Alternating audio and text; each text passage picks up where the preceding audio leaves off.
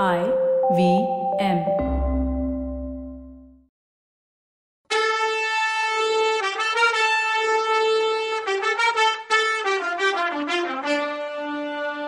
வணக்கங்க. நான் கவிதா பேசுறேன். வெல்கம் டு கதை பாட்காஸ்ட் சிவகாமியின் சபதம். இது எபிசோட் நம்பர் நாற்பத்தி ரெண்டு. இந்த எபிசோடோட டைட்டில் சக்கரவர்த்தியின் கலக்கம். புத்த பிட்சு நாகநந்திய ஃபாலோ பண்ணிட்டு போய் ஒற்றறிஞ்சதை பத்தி சத்ருகண்ணன் சக்கரவர்த்தி கிட்ட சொல்லிட்டு இருக்கான். காஞ்சியில நரசிம்மவர்மரோட நடவடிக்கைகளை கவனிச்சுட்டு வர சொல்லி கண்ணபிரானோட அப்பா கிட்ட சொல்லியிருந்தான் சத்ருகண்ணன் நரசிம்மவர்மர் சக்கரவர்த்தி கட்டளைய ஹண்ட்ரட் பர்சன்ட் நிறைவேற்றி இருந்தார். போன எட்டு மாசத்துல காஞ்சியை விட்டு அவர் வெளியிலேயே போகல. காஞ்சி கோட்டைய முற்றுகைக்கு தயார் பண்றதுலேயே பெரும்பாலும் தன்னோட நேரத்தை கழிச்சார்னு தான் சொல்லணும். இதெல்லாம் சத்ருகனன் சக்கரவர்த்தி கிட்ட சொன்னதும் சத்ருகனா என்னோட ஆணைய நல்லாவே நிறைவேற்றி இருக்க. செய்தி இவ்வளவுதானா? உன் முகத்தை பார்த்தா இன்னும் ஏதோ முக்கியமான செய்தி இருக்க மாதிரி தெரியுதேன்னு கேட்டாரு. ஆமா பிரபு. சில ஓலைங்க கிடைச்சது. அதை உங்களை தவிர வேற யாரும் பார்க்க கூடாதுன்னு நேர்ல கொண்டு வந்தேன்னு சொன்னா சத்ருகனன் ஓலையா? என்ன ஓலைன்னு சக்கரவர்த்தி ஆச்சரியத்தோட கேட்டுக்கிட்டே கைய நீட்டினாரு. பலவேந்திரா ஒருவேளை நான் செஞ்சது தப்பா இருந்தா மன்னிக்கணும்னு சொன்னதும் சக்கரவர்த்தி துள்ளி எந்திரிச்சு முட்டாளே துர்வேனிதனுக்கு புலிகேசி அனுப்பின ஓலைய தடுத்துட்டியான்னு கோவத்துல கர்ஜனை பண்ணாரு. இல்ல பிரபு மன்னிக்கணும். நான் சொல்ற ஓலை போற பத்தினது இல்லைன்னு சொன்னான். நல்ல வேளை எங்க அப்படி ஏதாவது அசட்டுத்தனம் பண்ணி காரியத்தையே கெடுத்துட்டியோன்னு பயந்துட்டேன்னாரு சக்கரவர்த்தி. பின்ன எந்த ஓலைய சொல்றன்னு கேட்டாரு சக்கரவர்த்தி. பல்லவேந்திரா நான் கொண்டு வந்திருக்கிறது காதல் ஓலைன்னா சதுருக்கனு ஆண் சத்தத்தோட சக்கரவர்த்தி தன்னோட ஆசனத்துல உட்கார்ந்தாரு அவரோட புருவங்கள் நெறிஞ்சுது நெத்தில சுருக்கங்கள் வந்துச்சு. எங்க எடு ஓலையை பார்க்கலான்னு சொன்னாரு. சத்ருகனன் தலையில இருந்து முண்டாச எடுத்தான். அதுக்குள்ள இருந்த ஓலை சுருள்கள் எட்டையும் தயக்கத்தோட எடுத்து சக்கரவர்த்தி கிட்ட கொடுத்தான். அவர் ஓலையை வாங்கிக்கிட்டு கொஞ்ச நேரம் கையிலேயே வச்சிருந்தாரு. யோசிச்சாரு. அப்புறம் சத்ருகனா நாடு ஆள்றது மாதிரி கொடுமையான வேலை வேற ஒண்ணுமே இல்லை. நாட்டோட நன்மைக்காக நான் இந்த நீசத்தனமான காரியம் செய்ய வேண்டி இருக்கு மாமல்லனோட குழந்தை மனசை கீறி பாக்குற பயங்கரமான பாவத்தை செய்ய போறேன்னாரு சத்ருக்கனை கொடுத்த ஓலைகளை படிச்சப்போ மகேந்திரருக்கு அடிக்கடி கை நடுங்குச்சு. முதல்ல ரெண்டு மூணு ஓலைய சாவகாசமா படிச்சாரு. மத்ததெல்லாம் கொஞ்சம் ஃபாஸ்டாவே படிச்சுட்டாரு. கடைசியில சத்ருகண்ணனை பார்த்து சத்ருகனா நீ இந்த ஓலையெல்லாம் என்கிட்ட கொண்டு வந்திருக்கவே கூடாது. என்கிட்ட கொடுத்துருக்கவே கூடாதுன்னு சோகமான குரல்ல சொன்னாரு. அதுக்கு சத்ருகண்ண பிரபு மன்னிக்கணும்னு சொன்னான். உன் மேல தப்பு ஒன்றும் இல்லை சத்ருகனா மன்னிப்பு கேட்குற மாதிரி வேலை ஒன்றும் நீ பண்ணல. உன்னோட கடமையை நீ செஞ்ச. என் மனசுக்கு அது எவ்வளவு வேதனையா இருக்குன்னு உனக்கு எப்படி தெரியும்? அரண்மனை தோட்டத்துல ஒரு அழகான பூஞ்செடி முளைச்சுது. காட்டுக்கு நடுவுல ஒரு அழகான மலர் கொடி தழைச்சுது. ரெண்டும் இளந்தளிர் விட்டு வளர்ந்துச்சு. பருவ காலத்துல அரும்பு விட்டு பூத்து குலுங்குச்சு. அந்த பூஞ்செடியையும் மலர் கொடியையும் வேரோட புடுங்கி நெருப்புல போட்டு பொசுக்கிற பொறுப்பு எனக்கு வந்திருக்கு. சத்ருக்கனா அது எவ்வளவு கொடூரமான பொறுப்புங்கிறத நீ கொண்டு வந்த ஓலை எனக்கு சொல்லுதுன்னு சொன்னாரு சக்கரவர்த்தி. மகேந்திர பல்லவர் பெருமூச்சு விட்டுட்டு சத்ருகனா மாமல்லரோட மென்மையான மனச நான் எவ்வளவு தூரம் புண்படுத்தி இருக்கேன் தெரியுமா? எவ்வளவு தூரம் அவன் மன உறுதிய சோதிச்சிருக்கேன் தெரியுமா? இத கேளுன்னு சொல்லி ஓலையோட ஒரு பகுதிய வாசிச்சாரு. என்ன அருயிரே உன்னை வந்து பாக்குறதுக்கு என் உயிர் உடல் ஆவி எல்லாம் துடிச்சிட்டு இருக்கு. இந்த காஞ்சி கோட்டைய மாதிரி நூறு மடங்கு கட்டுக்காவல் உள்ள கோட்டைக்குள்ள என்னை வச்சிருந்தாலும் எல்லா கட்டுக்காவல்களையும் மீறிக்கிட்டு உன்கிட்ட நான் பறந்து வந்துடுவேன். கடல்களுக்கு நடுவுல உள்ள தீவுல ராவணன் சீதைய சிறை வச்ச மாதிரி உன்னை யாராவது வச்சிருந்தா அங்கேயும் உன்னை தேடி வந்து சேருவேன். சொர்க்கலோகத்துல இந்திரனும் பாதாள லோகத்துல விருத்திராசரனும் உன்னை சிறைப்படுத்தி இருந்தாலும் நான் உன்னை வந்து அடையிறத யாராலையும் தடை பண்ண முடியாது. ஆனா இதையெல்லாம் விட பெரிய தடை வந்து ஒண்ணு குறுக்க நிக்குது. அது என்னோட அப்பாவோட கட்டளை தான். தான் அனுமதி கொடுக்கிற வரைக்கும் காஞ்சி கோட்டையை விட்டு வெளியில போக கூடாதுன்னு மகேந்திர பல்லவர் எனக்கு கட்டளை போட்டிருக்கார் சிவகாமி. இந்த உலகத்துல என்னால செய்ய முடியாத விஷயம் ஒண்ணு இருக்குன்னா அது என் அப்பாவோட கட்டளைய மீறுறது தான் நெற்றி கண்ணோட இருக்க சிவபெருமான் என் முன்னால வந்து மகேந்திர பல்லவரோட கட்டளைக்கு எதிரா ஒரு விஷயத்தை செய்ய சொன்னா அத ஒரு நாளும் நான் பண்ண மாட்டேன். அவ்வளோ தூரம் என் பக்திக்கும் மரியாதைக்கும் உரியவரா இருக்கவரு என் அப்பா. இப்போ என்னை எப்பேற்பட்ட கொடுமைக்கு ஆளாக்கி இருக்கார் தெரியுமா? என்னோட உயிரை விட எனக்கு பிடிச்ச ரெண்டு காதலிகளை நான் பார்க்க முடியாம பண்ணிட்டார் அவரு.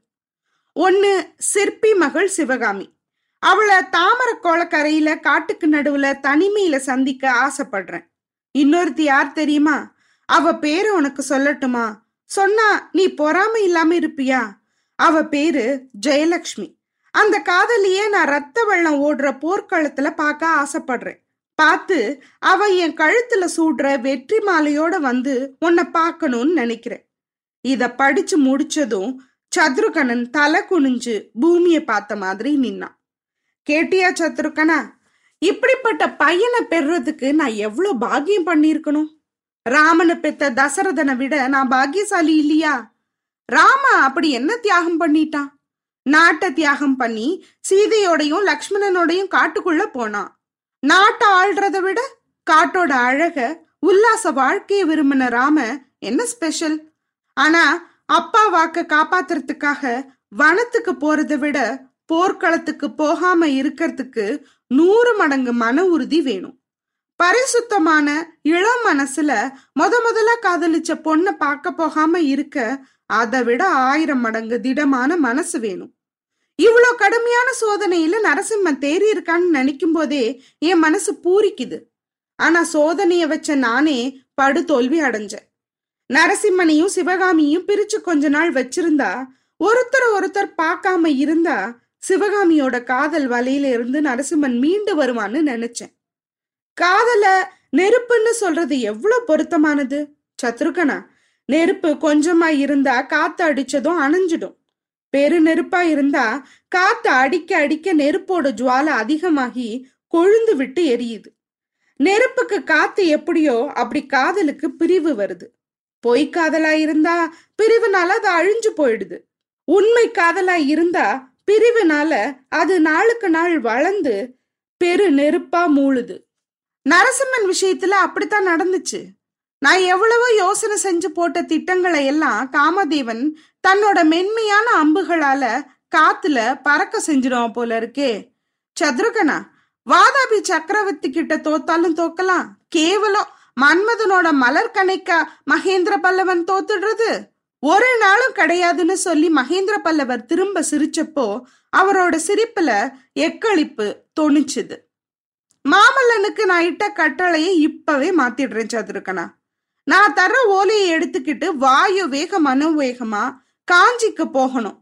தலைக்காட்டுல இருந்து துர்வேநீதனோட பட காஞ்சிக்கு வந்துட்டு இருக்கு அதை எதிர்த்து நிர்மூலமாக்குறதுக்கு நரசிம்மன் போர்க்களத்துக்கு போகட்டும். போறதுக்கு முன்னால ஆயனர் வீட்டுக்கு போய் சிவகாமிய பார்த்துட்டு போறதா இருந்தாலும் போகட்டும்.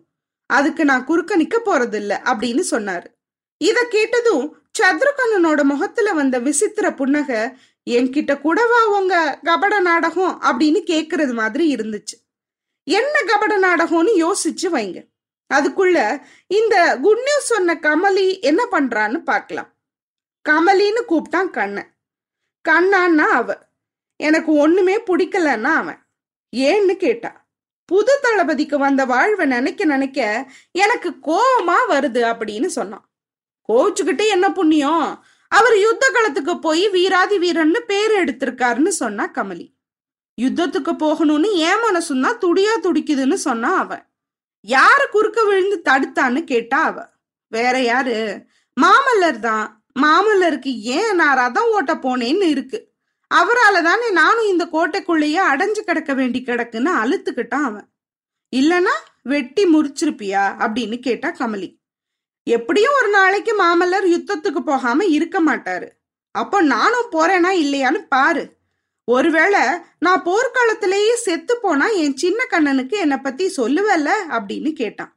ஆகட்டும் ஆகட்டும். வீட்டுக்குள்ளேயே உட்காந்து வீரம் பேசுறதுல உனக்கு இன இந்த பல்லவ நாட்டிலேயே யாரும் கிடையாதுன்னு கண்ணம்மா கிட்ட சொல்றேன்னா அவ. என்ன சொன்ன? கண்ணம்மாவான்னு கேட்டான். ஆமா கண்ணம்மாவா தான் இருக்கட்டுமே அப்படின்னா கமலி. போதும் போதும். பூலோகத்துல பொண்ணுங்களே பிறக்க கூடாதுன்னு நான் சொல்லுவேன். கூடவே கூடாதுன்னு நாடகப்பாணியில சொன்னான். நிஜம்தான். ஆம்பளைங்க மாதிரி முட்டாள்கள் இருக்க உலகத்துல பொண்ணுங்களை கடவுள் படைக்க கூடாதுதான் உங்களால நாங்க படுற கஷ்டம் எவ்வளவுன்னு உணரக்கூட உங்களுக்கு மூளை இல்லைன்னு சொன்னா கமலி. என்ன இப்படி அபாண்டமா பேசுற கமலி? உங்களை நாங்க ஆம்பளைங்க அப்படி என்ன கஷ்டப்படுத்துறோம்னு கேட்டான் அவன். கொஞ்சம் முன்னாடி போருக்கு போய் நான் செத்து போக போறேன். நீ வீட்டிலேயே சமத்தா சந்தோஷமா இருன்னு சொன்னியே.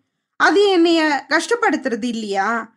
என் தங்கச்சி சிவகாமியே எட்டு மாசமா மாமல்லர் போய் பார்க்காம இருக்காரே. அது அவளை கஷ்டப்படுத்துறது இல்லையான்னு கேட்டா கமலி.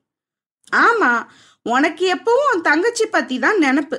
வேற நினப்பே இருக்காதா உனக்குன்னு கேட்டான் கண்ணன். ஆமா கண்ணா கொஞ்ச நாளா நான் அவளை பத்தியே தான் யோசிச்சுட்டு இருக்கேன். யோசிக்க யோசிக்க வருத்தமா இருக்கு. சிவகாமி எதுக்கு மாமலர் மேல இவ்ளோ ஆசை வச்சான்னு இருக்கு. கிளி கிளி கூடையும் குயில் குயில் கூடையும் தான் கூடி வாழணும். மரக்கிளையில வாழ்ற பச்சை கிளி உச்சி வானத்துல பறக்கிற கருடனுக்கு ஆசைப்படலாமான்னு கேட்டா கமலி. இதென்ன கமலி இப்படி பேசுற? கொஞ்ச நாளைக்கு முன்னாடி எல்லாம் நீதானே உன் தங்கச்சிக்கு ஈடு இணை மூணு உலகத்திலையும் இல்லைன்னு மன்னாதி மன்னர்கள் எல்லாம் அவ காலில் வந்து விழுவாங்கன்னு சொல்லிட்டு இருந்தேன்னு கேட்டான் கண்ணன். ஆமா கண்ணா என் தங்கச்சி மேல உள்ள ஆசையால அப்படிலாம் சொன்னேன். ஆசை இருக்கிற இடத்துல அறிவு மழுங்கி போயிடும்னு சொல்லுவாங்கல்ல ஆறாமரை யோசிச்சு பார்த்ததுல இதெல்லாம் நல்லதுக்கு இல்லைன்னு தான் தோணுது. நான் சிவகாமி ஆசை தெரிஞ்சும் அவளுக்கு ஒத்தே பேசி அவ ஆசையை வளர்த்ததும் தப்பு. மாமல்லர் ஓலைகளை நீ அவருக்கு கொண்டு போய் கொடுத்துட்டு இருந்ததும் தப்புன்னு சொன்னா கமலி. சரி இப்படிப்பட்ட ஞானம் உனக்கு எப்படி உண்டாச்சுன்னு கண்ணை கிண்டல கேட்டான். கொஞ்சம் கூட வெக்கம் இல்லாம நீ சின்ன கண்ண சின்ன கண்ணன்னு சொல்றியே அவன் என் வயிற்றுல வந்த அப்புறம் தான் எனக்கு இவ்வளோ புத்தி வந்துச்சுன்னு சொன்னா கமலி. இதென்ன கமலி? உன் தங்கச்சி சிவகாமி மாமல்லர் கல்யாணம் பண்ணிக்கிறதுக்கும் சின்ன கண்ணனுக்கும் என்ன சம்பந்தம்? எனக்கு புரியலையேன்னு சொல்லி சிரிச்சான் கண்ணன். சிரிச்சு முடிச்சிட்டியான்னு கேட்டா கமலி. ஆயிடுச்சு சொல்லுன்னா. அப்படின்னா நான் கேக்குறதுக்கு பதில் சொல்லு. சக்கரவர்த்தி மாமல்லரை காஞ்சி கோட்டைக்கு வெளியில போக கூடாதுன்னு எதுக்கு சொல்லிட்டு போனார்னு கேட்டா கமலி. அதுல என்ன அதிசயம் கமலி? ஒரு அதிசயமும் இல்ல ரகசியமும் இல்ல. மகேந்திர சக்கரவர்த்திக்கு மாமல்லர் ஒரே புள்ளதானே யுத்தத்துல சக்கரவர்த்திக்கு ஏதாவது ஆயிடுச்சுன்னா அடுத்தபடி பட்டத்துக்கு வர வேண்டியவராது பத்திரமா இருக்க வேண்டாமான்னு தான் மந்திரி மண்டலத்தாருக்கு அதான் மந்திரிங்களுக்கு அப்படிதான் சக்கரவர்த்தி கட்டளை இருக்குன்னு சொன்னா கண்ணன். பத்திரமா இருக்கணும்னா அதுக்குன்னு கோட்டைக்குள்ளே ஒளிஞ்சிட்டு இருக்கணுமா? கண்ணா மாமல்லர் என்ன அவ்வளோ பயந்தாங்கொல்லியா? இல்ல கையால் ஆகாதவரா? இல்ல பச்சை பிள்ளையான்னு கேட்டா கமலி. நல்லா கேளு கமலி.